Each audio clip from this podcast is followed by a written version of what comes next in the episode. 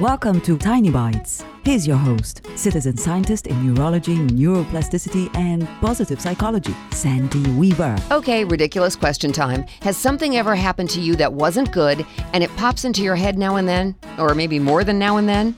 It is so easy to get caught up in uncomfortable memories and the emotions they stir up, and it's not necessary to stay stuck there.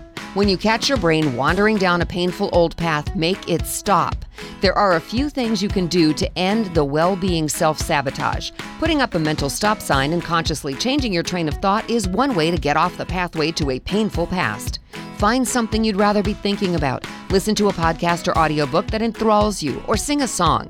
If none of those feel right, remind yourself that there's nothing you can do about the past. It's done, and you did the best you could do. Tell yourself the old negative thought is like a telemarketer, unwelcome in your life. Follow the advice of some of the memes you see on social media. Send it to voicemail because it has nothing new to tell you. Do whatever it takes to not let your brain keep replaying painful old memories. They don't help you now, and they never can.